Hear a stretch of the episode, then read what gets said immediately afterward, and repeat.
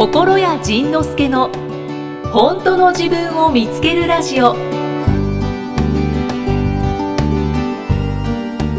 前者の親が後者の子供を見るとびっくりするわけですよ。それは結構そう。でいろいろ大変かも。ね大変になるでしょで最終的にそれがどうなるかって言ったらじゃあこの子は発達障害なんだ。この子はちょっとおかしいんだ。ADHD だっていうつまりあれは前者というこの世の中の基本を作ってるやつら俺らが正しいんだというやつらがこいつら後者はおかしいんだと言い出したのがこれは病気なんだと、落ち着きがない。どこかに集中すると周りが見えなくなる、空気が読めない。異常な集中。そう、まんべんなくできない。なんでこれができないの？なんで時間の逆算ができないの、なんで遅刻すると分かっててその時間まで家にいるの？とか、ね。そういうで、うちの認定講師のねビバッチという子がいるんですけど、はいはい。長崎の子なんですけど、彼女がねちょっとまた最近面白い発見をしてお後者ははい。先に答えだけ見えてしまう人。ほというのも、私これやりたい。こんなんなりたい。ってその未来だけが先にポンと浮かぶんですよ、それを聞いた前者はちょっと待ってとお前それを実現するためにどんなに大変か分かってるのかと。それをするためにまずこれをしてあれをしてこれをしてそれでもなんか障害があるからそれをこうそのためにこれをしてああしてこうしてこうしてこうなる。でもねそこにこの計算をしたらならないの？は分からないの？みたいな。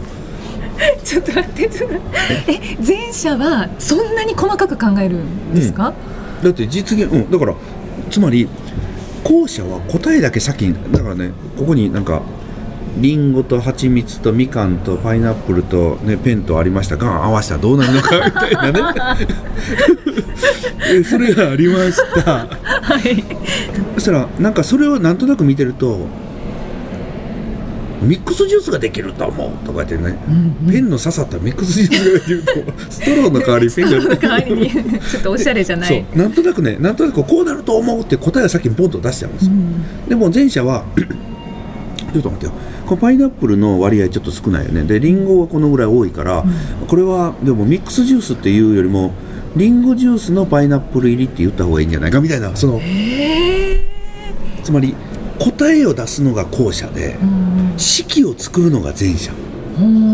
だから長嶋さんがねどうやって球を打てばいいの？来たやつをポンと打てばいいんですよみたいな。えちょっと待ってと。ちょっと待ってそれそのそのポンと打つができないからみんなこういろんな工夫をしてるのに、いやえ工夫？え来た球を打つ？みたいな。もうシンプルすぎる。そういうこと。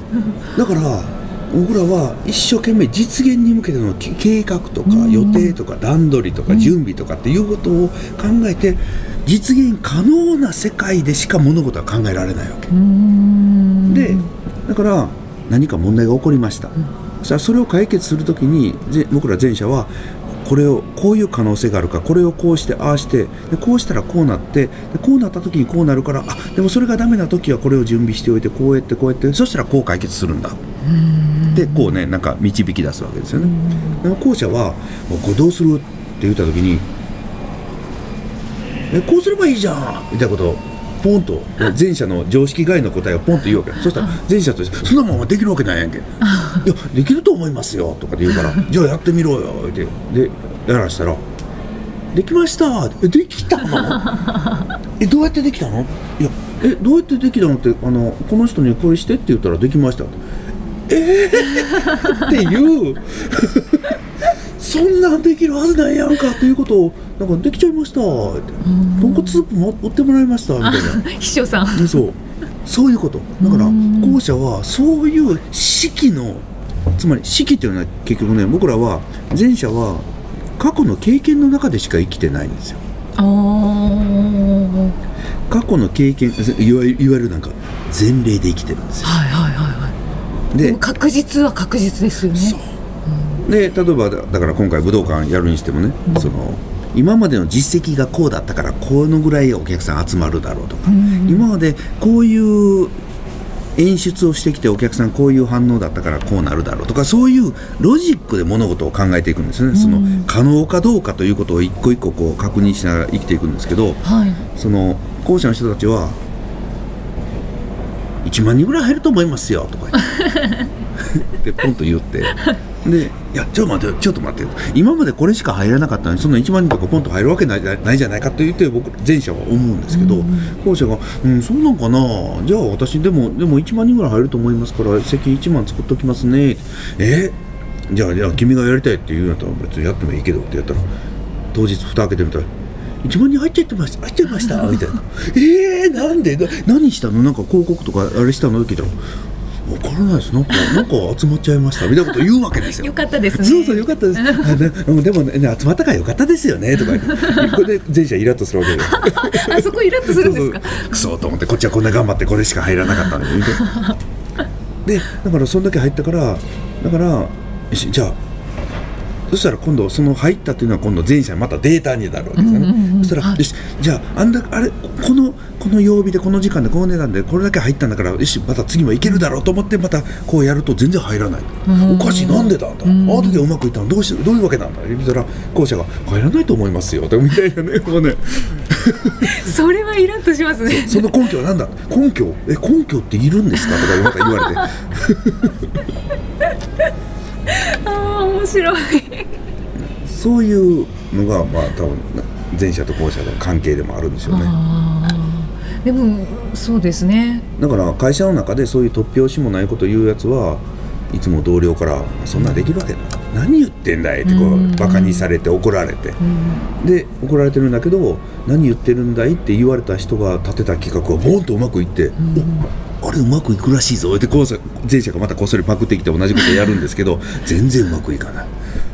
そうなんですよねそこでうまくいったらその人も脚光を浴びますけどでも大体そこでけなされてもう本当現実味がないやめてそういう話っていうのでそこでまたあの後者はちっちゃくちっちゃくなっていき生きづらくなるんです。潰されてしまうのね。そうなんです。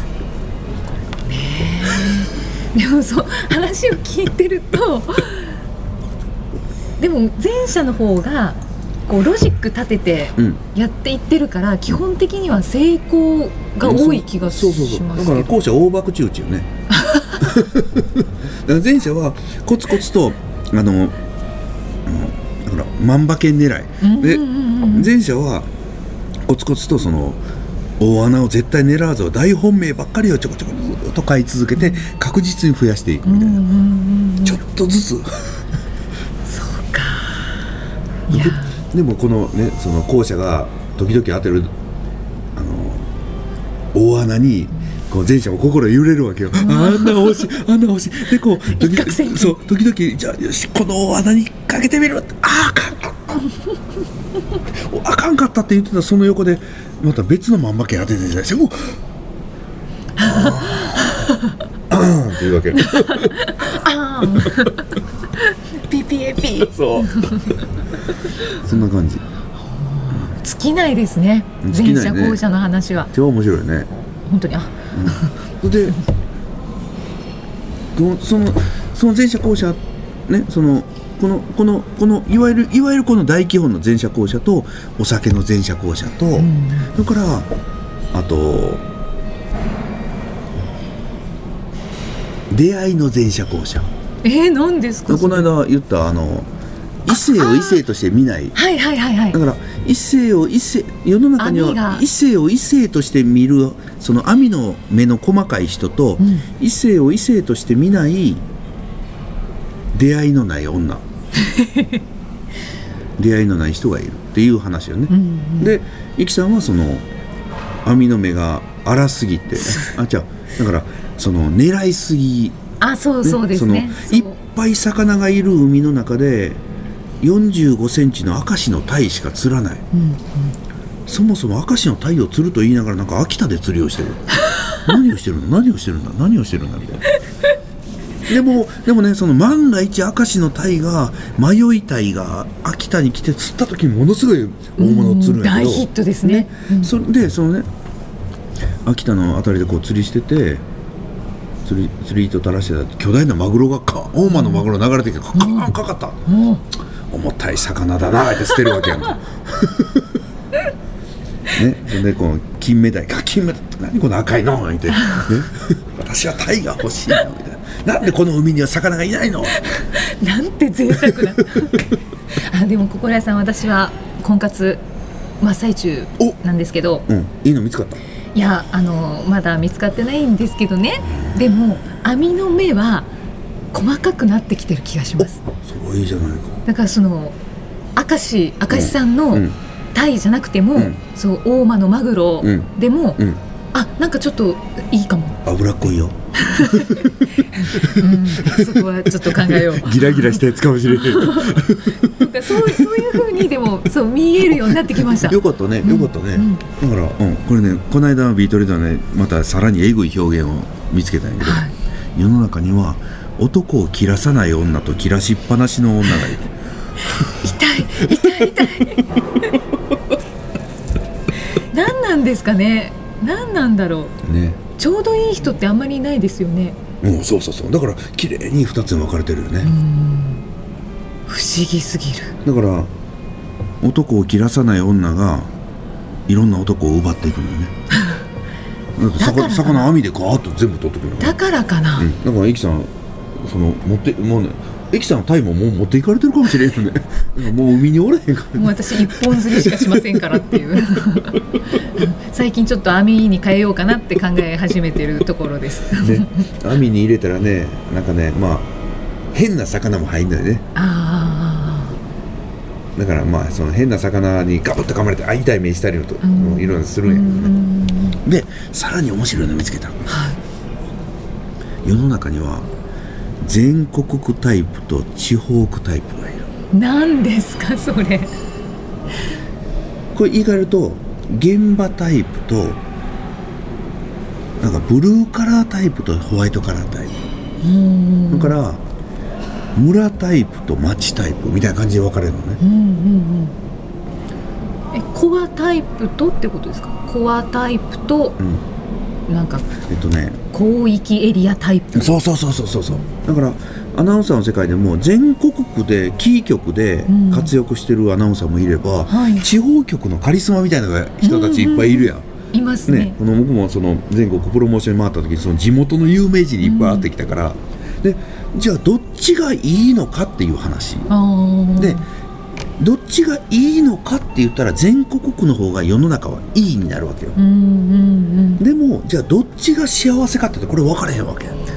そうだね。はい。で全国区の人が地方区に行くとなんかこじんまりしてしまって楽しくないと、うんうんところが地方区の人が全国に出た時にあもうこれはたまらんと。これはダメだと。うんうん思う人もいて、でまた地方区に帰っていく人もいる。でこれはね何から探し出したかって言ったら僕の僕は佐賀県民にいた時の同僚っていうかねあの同じ仕事をしてた仲間で広島で心理カウンセラーをやってるー。藤村隆っていうのがね高人っていうんですけど、高人さん。うん。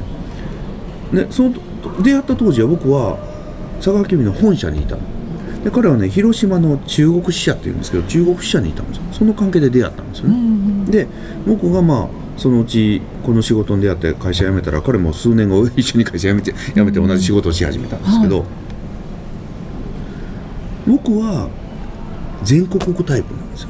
うん。だから本を出したりこうやってポッドキャストで世界中に広めたり、うんうん。だから公演で全国回ったりっていうそういう活動が好きなんですよね。うんうん。で彼も同じような活動はしてるんですけれどもそんなにこう僕のような広がりを見せなくて、んででも世の中は全国区タイプで講演したり活躍してたり本が売れてる人の方が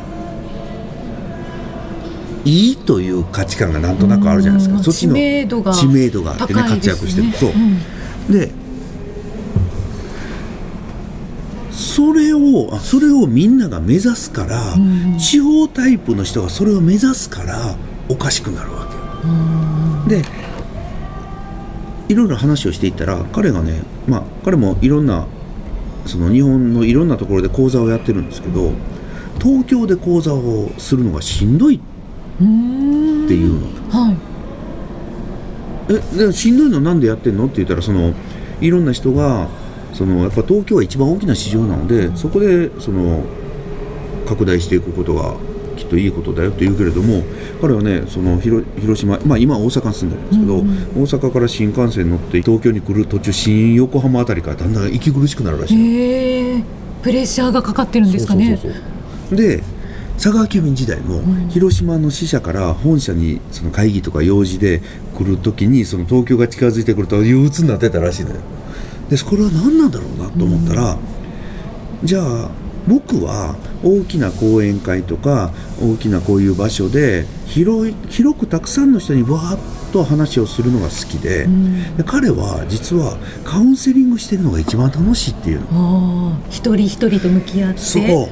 で僕は一人一人よりもこの大きい方が好きなわけ、んうんつまりタイプがそもそも生き物のタイプが違ったんだと、うーん。で彼はそれに気づき始めてもう東京を辞めることにしたんですけど、うん。で地元でみんな集まってこのみんな集まってグループでわちゃわちゃとうんうんうんうん。和気あいあいと。和気あいあいとバーベキューやったりとかでその森の中散歩したりとかで、そういう人間関係が割と近い濃い中でやるのが好きなタイプ、うんうん。僕はどちらかといえば人間関係冷めてるのでそのわちゃわちゃタイプは苦しいわけですよ。うんでこの人間関係近くてわちゃわちゃするのって村なんですよ。うんうんで僕は都会なので都会タイプなので隣に誰が住んでるのかわからない。うんでもなんかみんなに対して影響を与えることができるみたいな、そのそもそもの違いが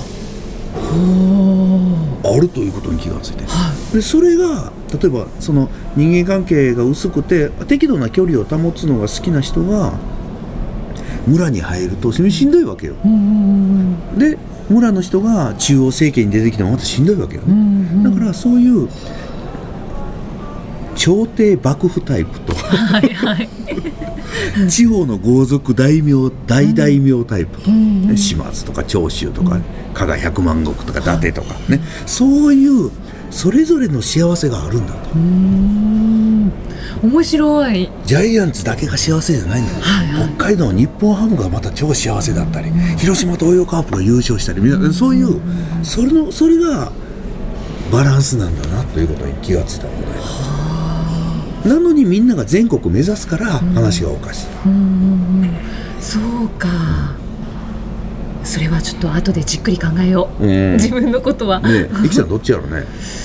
私はコアタイプな気がしますね。人間関係が近くて割と知ってる人とばっかりで仲良くするのが好きなのか、うん。その広くパーティーでみんなとこう会ったり、みんなに顔を打って顔が広いのが好きなタイプなのか。って言ったらどっちこじんまりとしたうん。少人数の方が好きかもしれないです、ね。うん。そう。だからそういうタイプの違いがあるから、でもお互いがお互いをね、まあ、前者が後者を後者がおたあの前者を。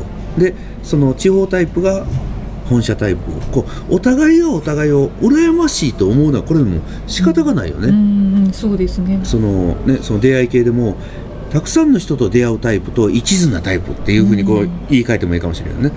うんだからそれをたくさんの人と出会うタイプが私運命の人がいいっていうのと、ね、運命の人がいいと言いながらずっと魚がいない人と、ね、そのお互いがお互いを羨ましいと思うけれどもいざそれを立場を入れ替えたらものすごく苦しいはずなんだよね。だから、はいだからそれをそれがどっちがいいとか悪いとかではなくどっちが素晴らしいとかではなくてそれが私なんだとんいうことを羨ましいと思う気持ちはもう仕方がないけれどこれが私なんだと。そうだな。はい。なんかいろいろいろいろ分かってきたというか 認めていいんだみたいなことがまた増えてきました、ね、うん。ところがはい。これがこの奥にもう一個だけ罠があってはい、本当は全国タイプなのにうん。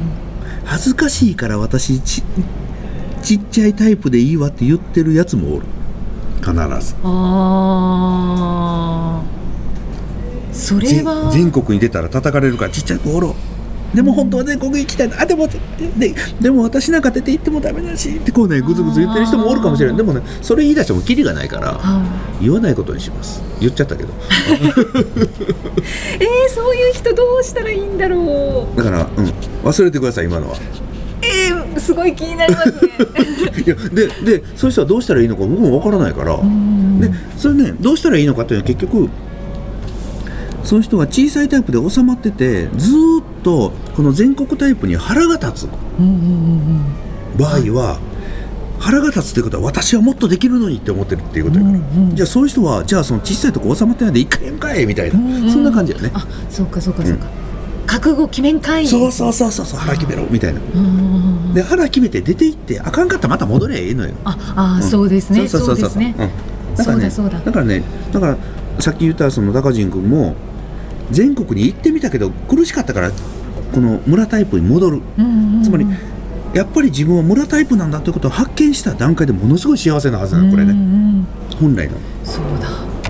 で小さいタイプの人が舞台立ってみたらうわこれは私すごいいいわっていうことを見つけるかもしれない、今まで恥ずかしかったけど私はここで恥ずかしいけれどもここの表舞台に出て叩かれるかもしれないけど私はこっちがいいんだということを改めて発見するかもしれないからだから全く違う分野のことを一度は挑戦してみるっていうことを、うんうん。一番苦手なところに挑戦してみるっていうことはものすごい価値のあること。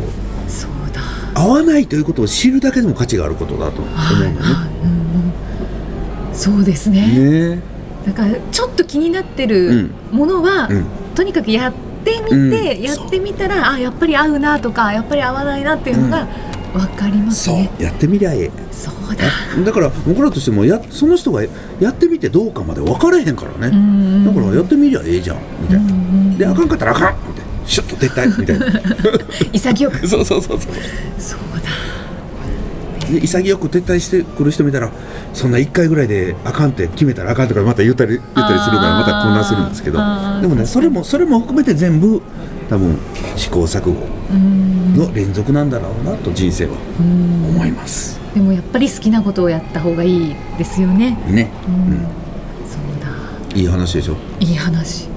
あとなんか話を聞きながら、あの就職する先のことも、うんそれを視野に入れたら、うん。すごくやりやすい職場にあそうかも行けるんじゃないかなって思いました。やっぱりなんかみんな無意識に大企業を選ぶもんね、うん。有名企業ね、うん。うん。だからそれであえてそのちっちゃい企業うん。ちっちゃい職人の現場とかね、うんそんなの選んでみんなももしかしたら面白いよね。そうですね。そこでやっぱり合ってるなとかやっぱり大企業でそんなに人と喋らず、パソコン作業の方がいいわっていう方も出てくるかもしれないし出てくるよねうん考になりました。ねいい話よね。いい話。自分で言っちゃった。次回はどんな気づきのお話が出てくるのか。お楽しみに。